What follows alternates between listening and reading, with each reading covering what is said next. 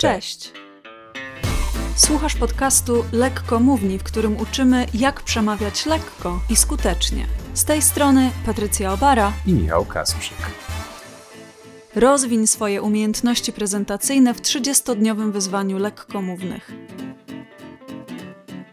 Dzień 20. To już 20 dzień naszego wyzwania i przez ostatnie 19 dni przygotowywaliście się do wygłoszenia przemówienia. Tylko, że pracowaliście głównie nad treścią. Najpierw nad tym, żeby ją odpowiednio zaplanować, a później, żeby ją stworzyć.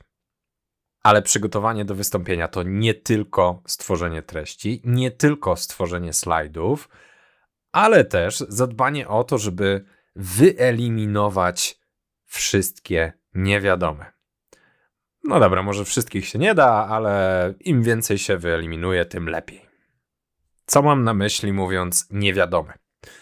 No, pierwszą niewiadomą jest oczywiście treść wystąpienia, slajdy, ale to są takie oczywiste rzeczy. Ale tych niewiadomych jest znacznie, znacznie więcej, tylko raczej o nich nie myślimy. Co jeśli macie wystąpienie na konferencji i okaże się, że wasza prezentacja będzie puszczona na starszej wersji PowerPointa niż ta, na której ją stworzyliście. Okej, okay, może taki niszowy problem, ale nie wszystkie funkcje są kompatybilne w PowerPoincie wstecz, więc coś może nie działać. A co jeśli musicie przywieźć swojego laptopa, żeby wystąpić gdzieś? Co jeśli wtedy, co jeśli okaże się, że macie akurat Maca, a organizatorzy nie mają odpowiedniej przejściówki?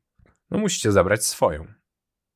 Czy na scenie będzie dostępna szklanka wody dla was? Nie ma nic gorszego jak zaschnięte gardło w trakcie wystąpienia i moment, w którym zaczynacie kaszleć.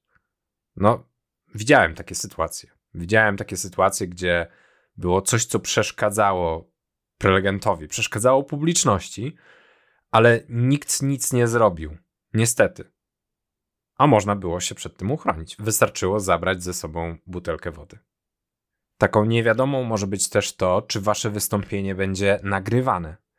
Bo jeżeli tak, to powinniście zadbać nawet o to, żeby się odpowiednio ubrać.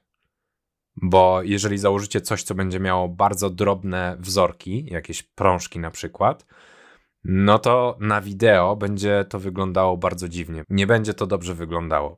Kolejna niewiadoma, czy dostaniecie mikrofon do ręki, czy mikrofon, który się zakłada na ucho, a może w ogóle będziecie stać przy podium, na którym będzie wbudowany mikrofon. Czy dostaniecie pilota do przełączania slajdów, a może ktoś postawi obok was laptopa, na którym będziecie musieli naciskać spację?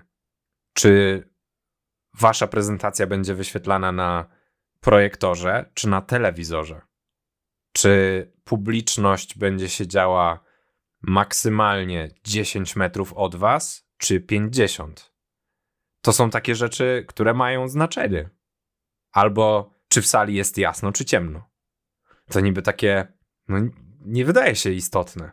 Ale prawda jest taka, że jeżeli jesteście w ciemnej sali i zaczynacie od ciemnych slajdów i nagle wrzucicie bielutki slajd, to oślepicie swoją publiczność, jeżeli ekran jest wystarczająco duży. Więc trzeba zadbać o to, żeby przed wystąpieniem wyeliminować jak najwięcej niewiadomych. Po prostu trzeba sobie zadać pytanie o to, co jeszcze powinniście wiedzieć. Ktoś mi kiedyś powiedział: No dobra, ale jeżeli nie będę się nad tym zastanawiać, to nie będę się tym stresować. Okej, okay, nie będziesz się stresować przed wystąpieniem, ale w trakcie wystąpienia, jeżeli coś się wysypie, no to twój stres sięgnie zenitu.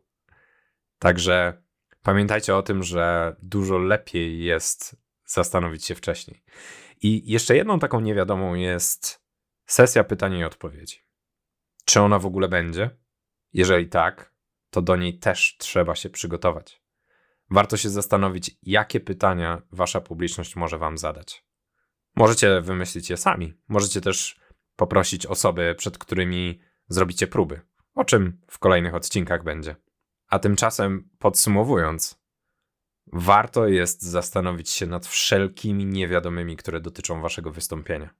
Treść to tylko początek, ale tego jest znacznie, znacznie więcej, w tym kwestie techniczne, organizacyjne, ale też inne kwestie merytoryczne, takie jak sesja pytań i odpowiedzi.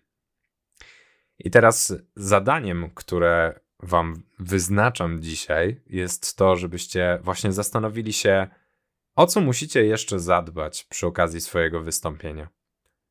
Co może Wam zaszkodzić? Co może się wysypać? Co może sprawić, że będziecie się stresowali w trakcie wystąpienia? I jakie pytania może zadać Wam Wasza publiczność? Pamiętajcie, żeby subskrybować lekkomównych w waszej ulubionej aplikacji do podcastów, czy to Spotify, Apple Podcast, czy jeszcze coś zupełnie innego. A jeżeli chcecie się odwdzięczyć za wiedzę, którą przekazujemy, to różne sposoby znajdziecie na stronie lekkomowni.pl łamane przez dziękuję. Między innymi informacja o tym, jak podzielić się naszym podcastem z innymi. A w następnym odcinku Patrycja będzie mówić o długofalowym radzeniu sobie ze stresem. Do usłyszenia.